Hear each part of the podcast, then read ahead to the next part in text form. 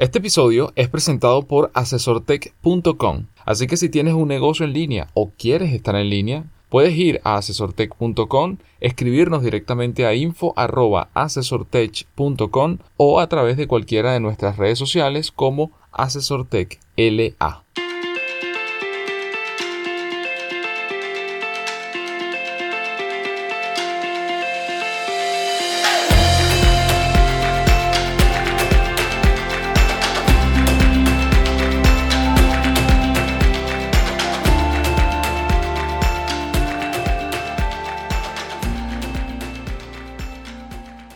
Bienvenidos al episodio número 56 del podcast Noticias Asesor Tech, donde le comentamos lo que ocurre en el mundo de la tecnología, la innovación, los negocios digitales, las nuevas formas de trabajo y en especial el impacto que pueden tener en América Latina. La primera noticia que les compartimos el día de hoy tiene que ver con comunicación, o más bien efectividad en la comunicación. Y es que una petición cara a cara es 34 veces más efectiva que por correo electrónico.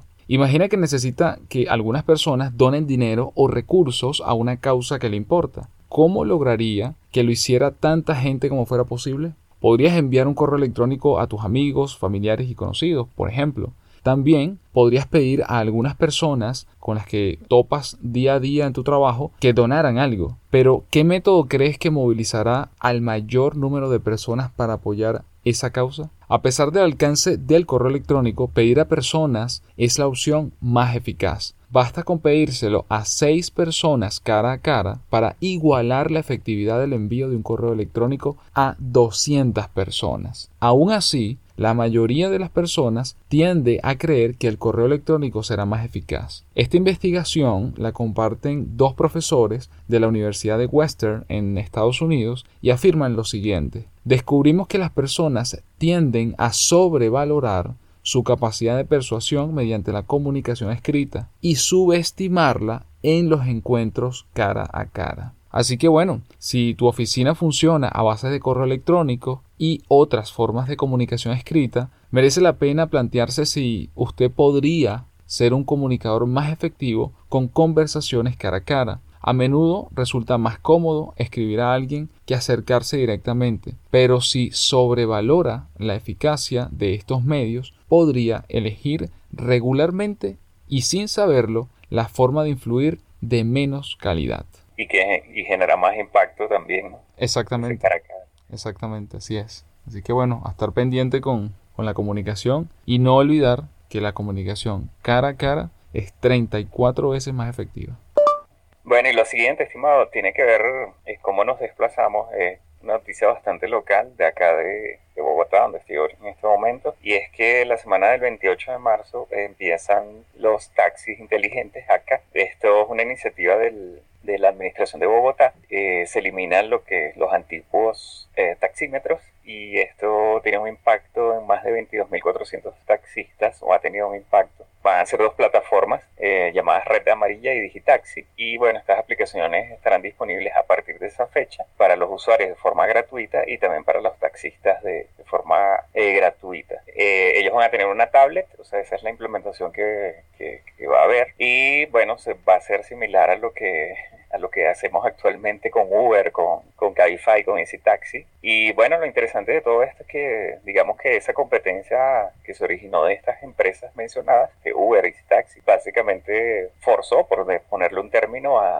a, ciertos gobiernos a, tener estas actualizaciones ¿no? de, de, a nivel de plataforma, lo cual es bueno, eh, aunque fue un tanto reactivo, pero en todo caso o sea, nos demuestra una vez más que si nos quedamos en, dormidos en los laureles, este, obviamente la competencia nos va a avasallar.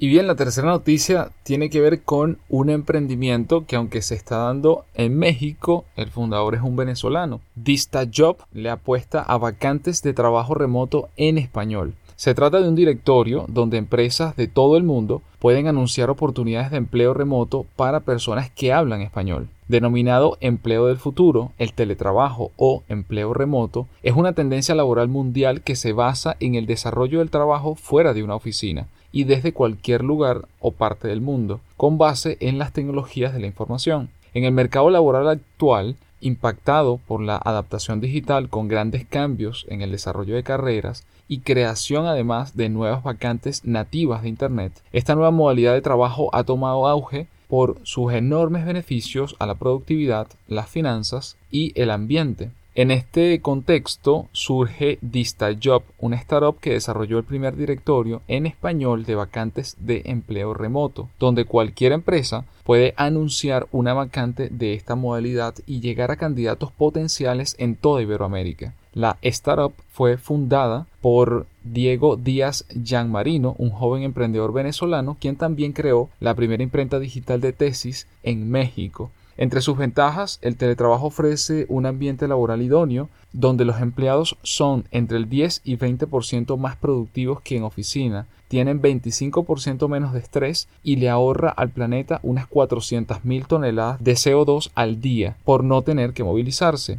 Además, según DistaJob, una empresa que trabaje enteramente de forma remota puede ahorrar más de 100 mil dólares al año en gastos de oficina. Iberoamérica es la tercera región del mundo con mayor índice de educación universitaria y cuenta con 60% de penetración de Internet, lo que potencia a su fuerza laboral por su enorme potencial remoto. El objetivo de DistaJob es explorar este potencial y motivar a empresas de toda la región a contratar empleados a distancia para que así puedan beneficiarse de todas las ventajas que tiene esta modalidad de empleo en la era digital. Así que bueno, les dejo como siempre adjunto al podcast el enlace a DistaJob para que lo puedan chequear, lo puedan revisar porque me parece bien, bien interesante. Y si les interesa lo que es el trabajo remoto, la asistencia virtual, recuerden que en el podcast de Escucha y Emprende, justo la semana pasada, les compartí una entrevista con Desiree Aguirre, quien es la CEO de profesionalvirtual.net. Así que si quieres hacer y prepararte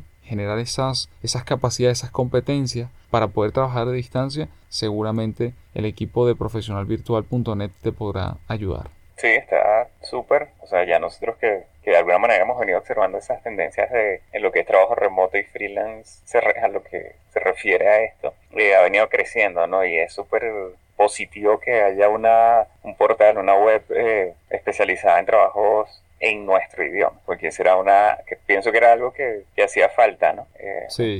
Sí, por un lado, no solamente, no solamente el impulso a, que sea en español, sino que yo creo que es el impulso a las empresas que están de este lado del mundo que puedan contratar gente que también está de este lado del mundo y que también está preparada y que efectivamente, bueno, su idioma nativo es el español, es lo que domina, es lo que sabe, es lo que, digamos, se ha preparado a través del tiempo y también tiene derechos y oportunidades de, intentarlo. No necesariamente tiene que ser pues siempre en, inglés. Así que creo que, que, es un impulso tanto para unos como para el otro, ¿no? Y eso creo que es importante, no solo para Latinoamérica, sino bien como comenta en el artículo, para toda Iberoamérica. O sea, ahí metemos también a, España. Así es. Bueno, y la siguiente noticia es algo que este no es un tema que siempre estamos hablando de él, o bueno, tratamos casi siempre, y es de blockchain. Eh, básicamente es una lista de las 19 corporaciones grandes que a nivel mundial están trabajando en proyectos relacionados con blockchain y, libros distribuidos. Básicamente, eh, en algunos casos son pilotos, en otros casos son eh, ya proyectos andando y en otros casos, bueno, son alianzas que se han hecho. Voy a mencionar algunos por factor de tiempo. El primero es Microsoft, que se alía con ID 2020 es una alianza para el tema de identidad y documentación y es una alianza que tiene con Accenture y una empresa llamada Avanade. Luego tenemos a Goldman Sachs que están trabajando en una mesa de trading basada en criptomonedas.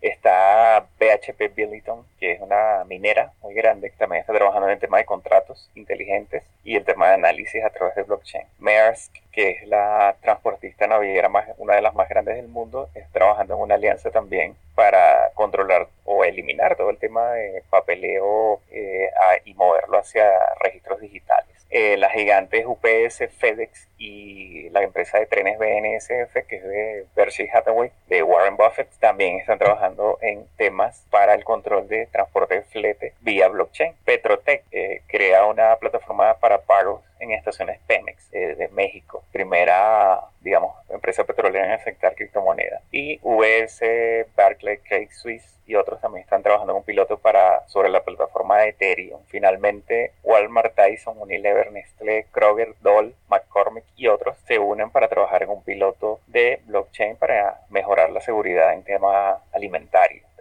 Bueno, qué interesante. Esperemos a ver los resultados ahora a mediano y largo plazo de, de la generación precisamente de, de esas alianzas súper interesantes y donde estamos hablando pues literalmente de los pesos pesados de la industria. ¿no? Exactamente. Y es un indicador, ¿no? También, Renier, digamos, para, para otras startups que, que, desean incursionar en este tema, en esta tecnología del blockchain. Sí, no, y que muchas, eh, muchas de estas alianzas se generan precisamente para la creación de nuevas startups que esté afianzada precisamente en estas, digamos, tecnologías de presente-futuro, ¿no? y que generan de allí pues más opciones y más eh, oportunidades laborales. Así que eso es, es también muy importante.